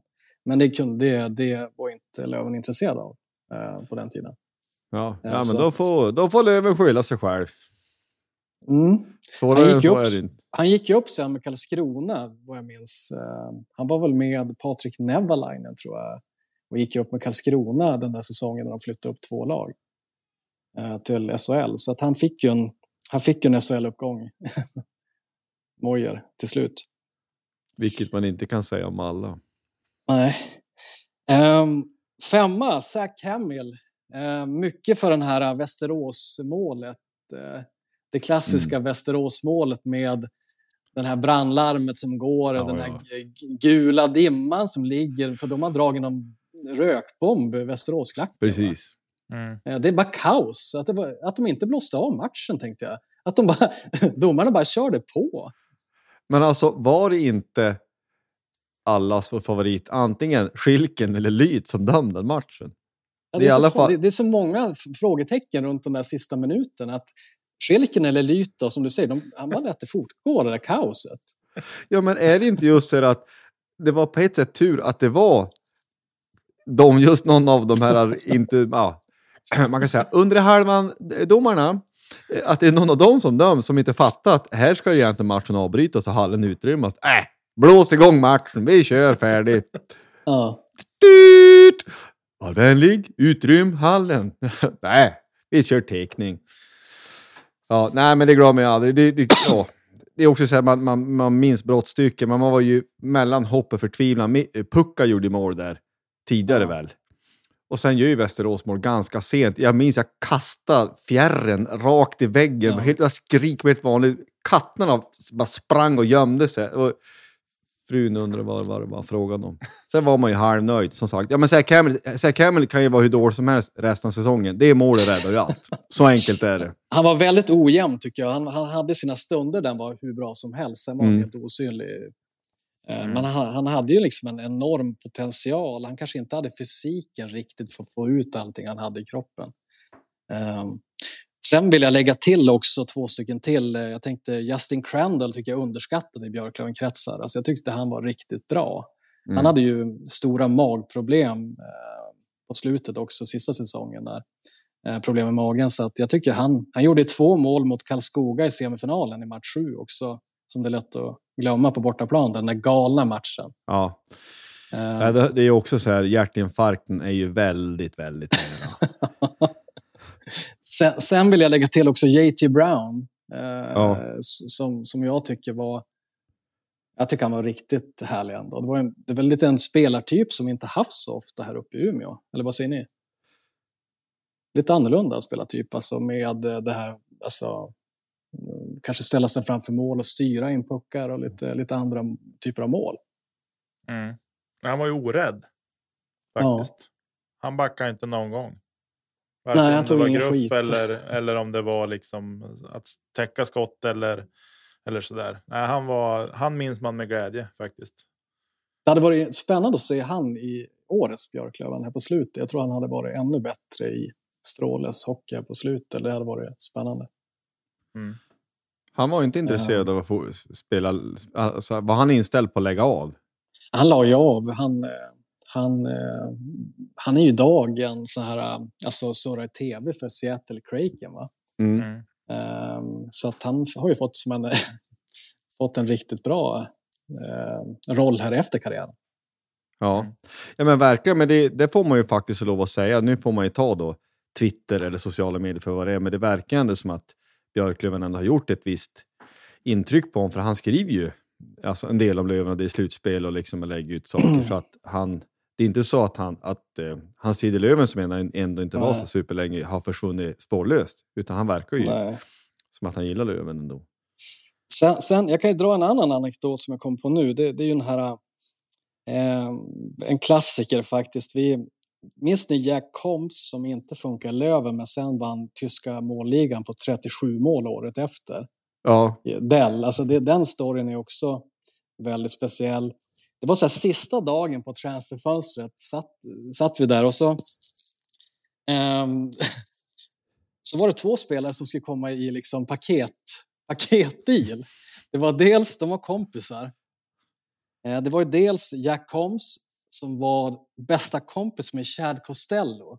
Och Chad Ja. Costello var den här stora ECHL-stjärnan som hade gjort typ tre, fyra säsonger över 100 poäng. Alltså det var ju, han fick en enorm karriär i Europa efter det här Ja. också. Eh, riktigt jävla bra spelare. Men då ska båda två skicka in de här kontrakterna innan, innan deadline här på kvällen.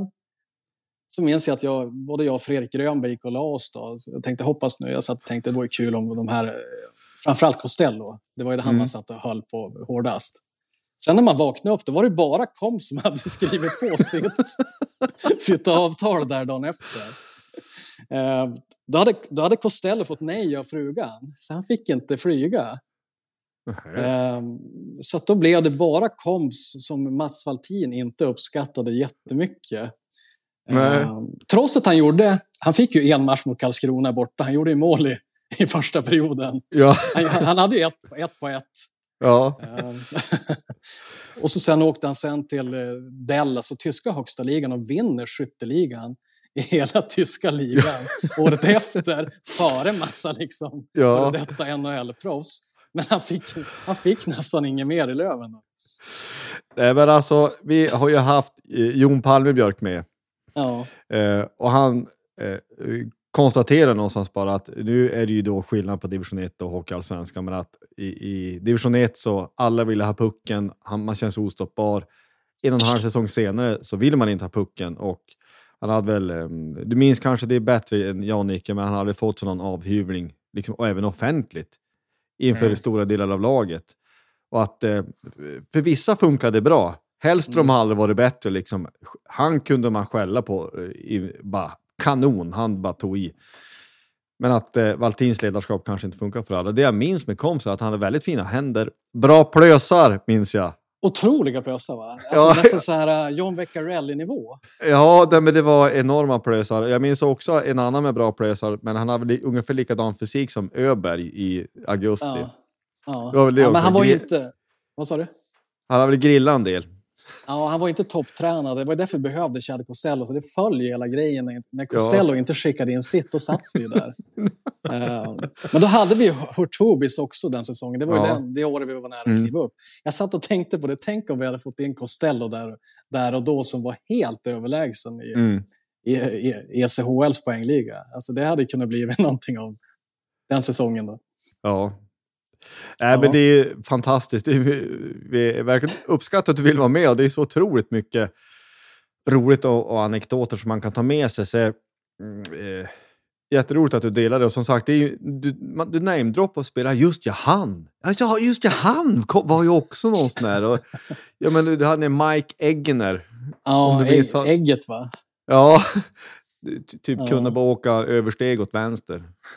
Ja, just det. Han var, han var inte, jag tycker inte han var så bra. Var Nej, Nej det, var, det kommer kom och gått en annan som inte har varit bra. Men för att, för att, eh, för att knyta ihop lite Björklöven här nu. nu vi, vi tillåter oss då gissa att man tittar en del spets och inte minst på den utländska marknaden.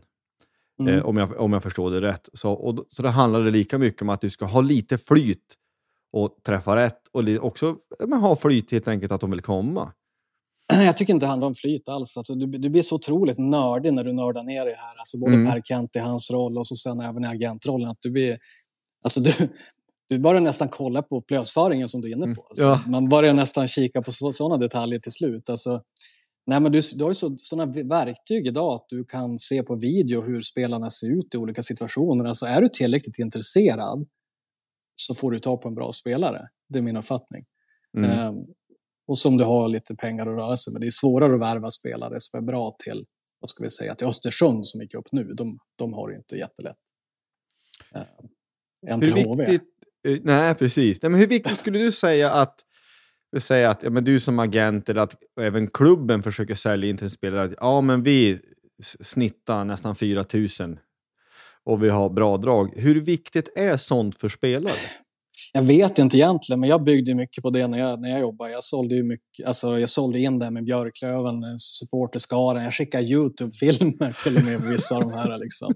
Jag har ingen aning om de ens kollar på dem, men, men eh, jag hoppas att de gjorde det. Um, jag tror att du vill spela ett lag som Björklöven till exempel istället för att spela i, jag vet inte, i, för Almtuna där ingen bryr sig. För så är det ju. Att spela Almtuna måste vara otroligt tråkigt. Det är kall ishall också. Det är långkalsong på. Det har man lärt sig. Ja, förkylning, garanterad förkylning. Ja, Almtuna. Västervik är ju nästan ännu värre. Den, den är kall. Förutom Måsele, men där spelar det inte så mycket allsvensk hockey kanske. Västervik kommer för övrigt rasa rejält nu när Georgsson, eh, sportchefen, har gått till Södertälje. Nu, kom, nu, nu är det slut för, för Västervik. Ja. ja, det är väl troligt. Men hur, om man vill ta den pucken bara från vänster också, men hur tror, tror du Södertälje kan bli en maktfaktor snabbt att räkna med? Ja, det tror jag. Han är, Emil Gerson han är duktig på, på att uh, välja rätt spelare. Um, sen kan man nästan inte göra det sämre än Södertälje har gjort det sista åren med sina förutsättningar. Du vet, de har ju samma budget som Björklöven. Alltså, de, ja. de har en bra budget. Uh, men de har ju sett ut liksom som att det är Östersund eller att det är Troja. Mm. Alltså, de, har varit, de har inte fått ut någonting av sitt material, tycker jag. Så Tälje är en sån här lite sovande jätte som kan vakna i år eh, och utmana eh, lite grann. Västerås tror jag inte alls på som vanligt. Det är ju, det, jag tror aldrig de får ihop det. Nej, det ryktas väl också Frycklen bort till exempel. Jag såg det och han är ju ganska viktig ändå. Han och vad heter den där andra som var så snabla bra? Men de har väl något Ja, men de har väl någon typ första lina. Det är Frycklund. Alltså det, det är så dåligt, jag borde ju sätta honom. Men ja. ja. Jag tycker vi lämnar Västerås. Det som ja. nej, men, nej, men precis. Alltså, för, för Frycklund är ju grym ju, det måste man ju säga. Och försvinner han, då försvinner mycket. Ja. Powerplay, hela allt det. Ja, det får väl lämna den här. De är ju svartgula, så det är ju tråkigt lag per definition. Ja, jag tänkte det. Ja. Nej men superkul, vi kanske går, vi går vidare. Eller har du någon, någon, någon mer så här kul story som du kom på som du vill dela? Uh, jag satt och funderade på det nu. Nej, det är väl... Uh, nej, men det kanske är Pontus Andreasson. Jag, jag tog in Pontus Andreasson till mm. Björklöven också. Det var ju, den, han har ju fått ett hyfsat lyft. Ja. Säga. Um, från Hanhals till Björklöven. Och Björklöven kom in ganska sent i bilden faktiskt. Där. Uh, han var klar han var klar för Oskarshamn först på papper, alltså även skriftligt. Eh, men då gick Oskarshamn upp eh, och då ville de inte ha kvar Andreasson. Eh, vilket var en misstag så här i efterhand, får man ja. säga. Så då ville de bryta. Jag sa okej okay då. Och då minns jag att jag pratade med Tingsryd.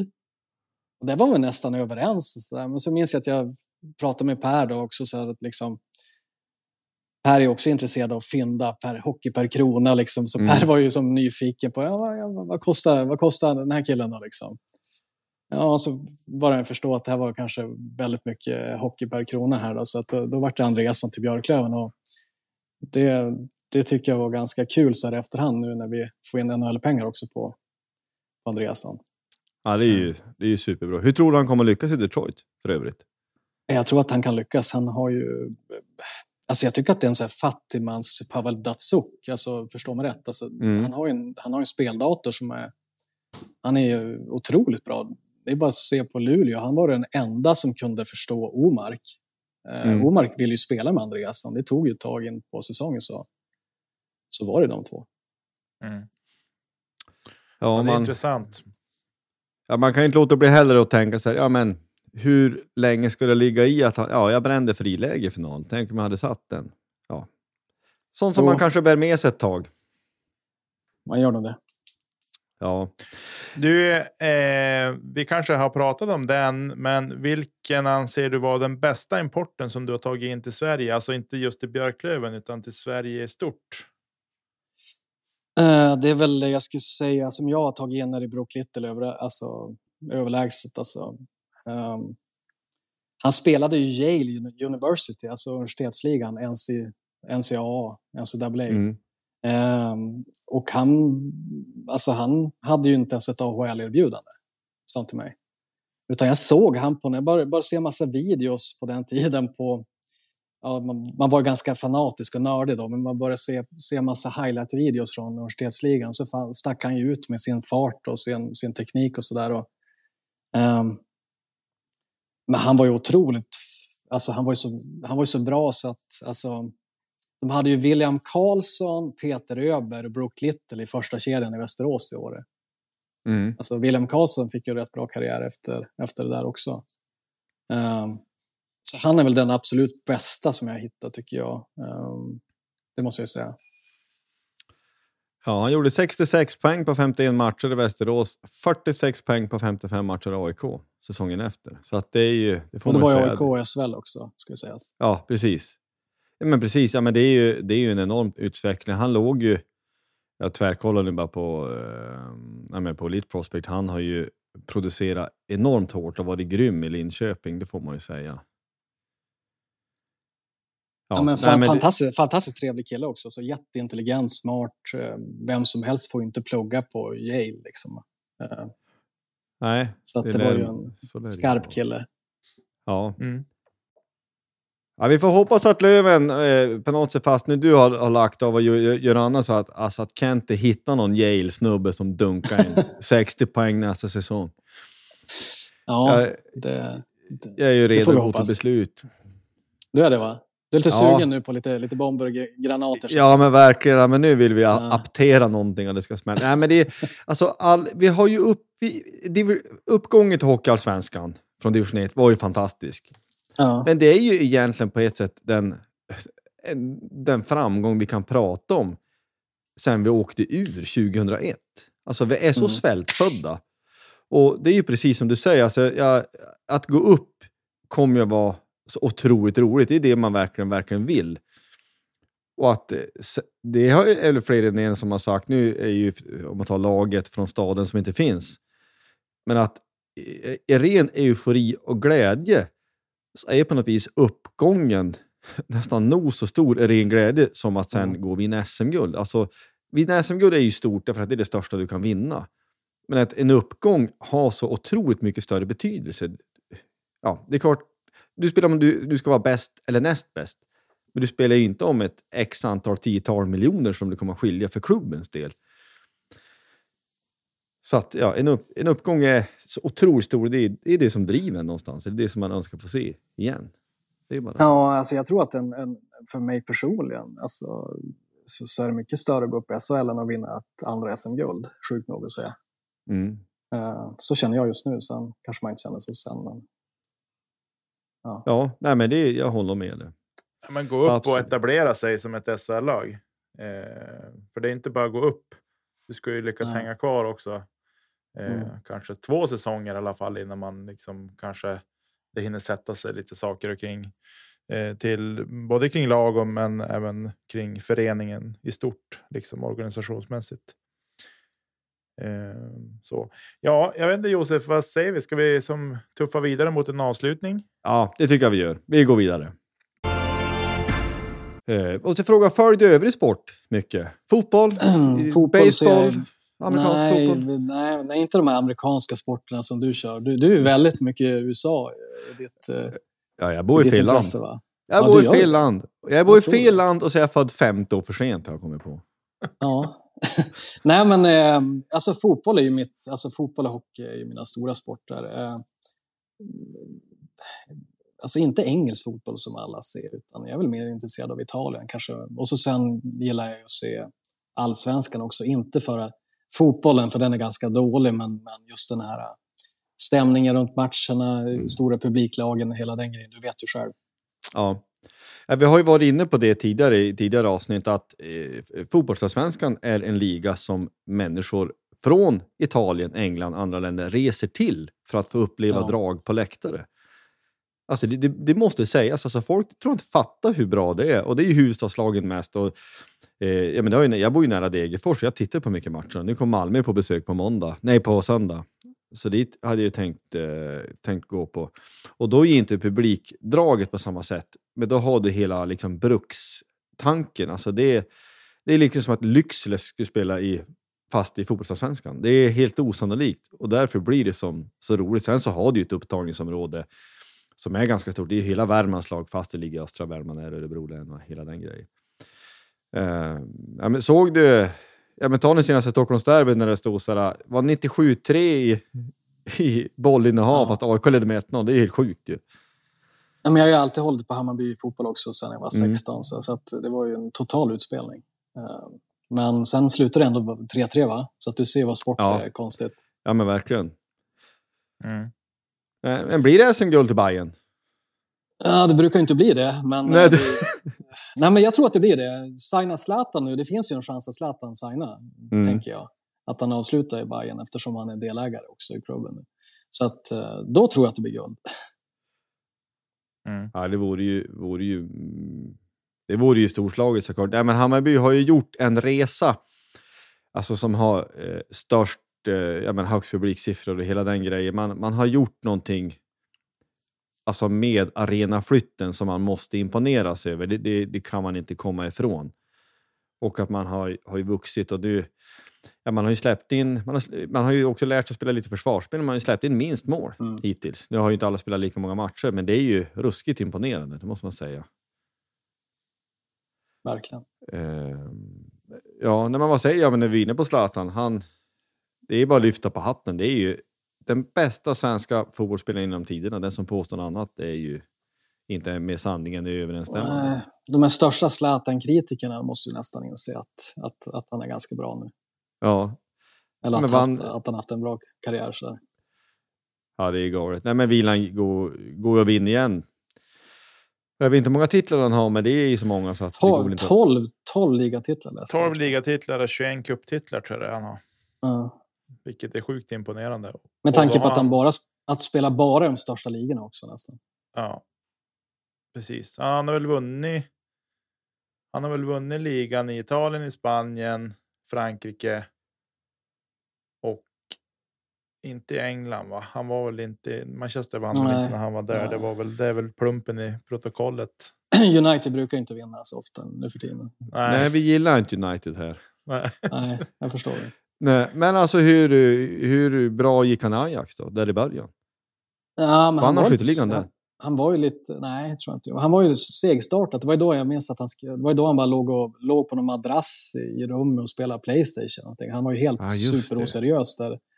Eh, sen kom ju Mino Raiola in i bilden där och fick, fick som fart på honom. Och så vart det väl Juventus. Jag minns att jag såg hans första match i Juventus när han gjorde mål direkt. Eh, Han var ju jäv, riktigt bra alltså. Mm. Ja, visst har han vunnit ligan i Italien med både med Juventus, Milan och med Inter va? Ja, Tror jag. Ja. Tror det, jag. det tror jag också. Det är rätt Han fick ju, han fick ju det- en sån där... Det var väl Juventus, det var det, det där när kalt, vad heter det, calcio... Jag kan inte uttala det här på italienska, men du vet det här klassiska mästerskapet när de hade mutat sig till Ja, just det. mästerskapet. Han fick ju den borttagen tror jag. Jag tror han räknar med den fortfarande. Men... ja, det, det har inte jag det något med att göra. Ja. ja, det är härligt. Han är en härlig profil. Ja, Verkligen. Ja. Nej, och det är ju, om vi nu ska knyta ihop, vi ska gå in för, verkligen gå in för landning, men det är utan likheter i övrigt, men man, man tänker, men han har ju i landslaget kanske också varit som en spelare som, ja, Brock Trotter eller vem som helst, som är så bra och spelar på ett sånt distinkt speciellt sätt så att har du inte rätt spelare runt han, då funkar det inte riktigt.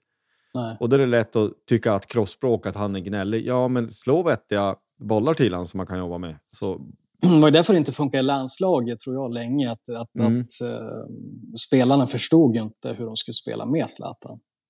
Eh, sen vart ju det bättre och bättre på slutet, tycker jag. Mm. ja, ska, ska ha haft en Steve Galloway där, då hade det blivit bättre. Super-Steve där. Han bara, ja. ja. Det måste ju vara den mest hjulbenta människa man har sett. ja, men oj vad bra han var. Han var fruktansvärt bra. Ja. Ja, grym. Nej, men det finns, eh, det finns mycket fotboll och sport. Nej, men det ska bli intressant att se faktiskt. Fotbollsallsvenskan följer jag ganska nära Yes. eh, nu, nu också. Eh, jag är mest intresserad av att Degerfors inte ska åka ur. Och då håller inte att du spelar så här fyllepass i 90 till en långsam mittback Jag vet inte om du såg det mot Varberg. Det stod 1-1. Varberg hade en, en spelare utvisad. Degerfors låg ju på stenhårt för att göra 2-1. Sen- Varberg-Degerfors är ingen sån där match jag liksom ligger och drömmer om faktiskt. Om ska... Jo, Varberg-Degerfors är en match som du bör se. Nej, men du, liksom ett, ett, ett dåligt hemåtpass och så det kommer någon anfallare där som springer bara ifrån honom. Det ser ju plågsamt ut. Så han drar ju ner där och blir ju friläggsutvisad. Eh, och sen är det ju då frispark nära. Målvakten gör en superräddning för han kommer helt fri där då. Mm. Men eh, ja, det blir någon frispark och då muren står fel. Och så, jaha, i 92 eller vad det nu var, jag minns inte exakt. Det var enormt frustrerande. I en match man minst ska ha en poäng så blir det noll. Och för, för ett sånt lag som Degerfors, du har ju ett gäng där i botten som med GIF Sundsvall och Degerfors och några till. Ja, men varenda poäng är så fruktansvärt viktig. Eh, så att sådana får du inte supa bort på bortaplan. Det funkar inte. Nej, det är ju- gör inte det. Du, Ja, nu har vi hållit på så länge att jag ser att jag har 2% kvar här. 1 Ja. ja. Ja. Jag funderar på om jag... Ja, ni ser om jag försvinner. Ja. Nej, men vi kan väl säga så här. Vi, vill, va, vi är supertacksamma att du ville vara med och jag tycker att det har kommit fram till mycket matiga saker. Vi, eh, vi syns på någon läktare senare i höst och vi får hoppas att Kent dunkar in några feta ja, killar. Det vore väldigt Ko- kul. Costello, spelar han fortfarande? Jag sa att han var retirement nu. Han, han, han avslutar sin karriär nu och så ska han bli tränare. Det var därför jag kom in på det. Alltså, jag Ja. var nästan deprimerad. Jag varit jätte, så, här, de, depressiv av att eh, de här gamla minnena kom tillbaka. Ja. Ja. Ja, ja, det är härligt. Det är härligt. Bra, kul att surra. Väldigt kul att du ville vara med Niklas. Vi Ja. säger stort tack till dig och så sen säger vi även stort tack till alla som lyssnar så hörs vi om en vecka igen.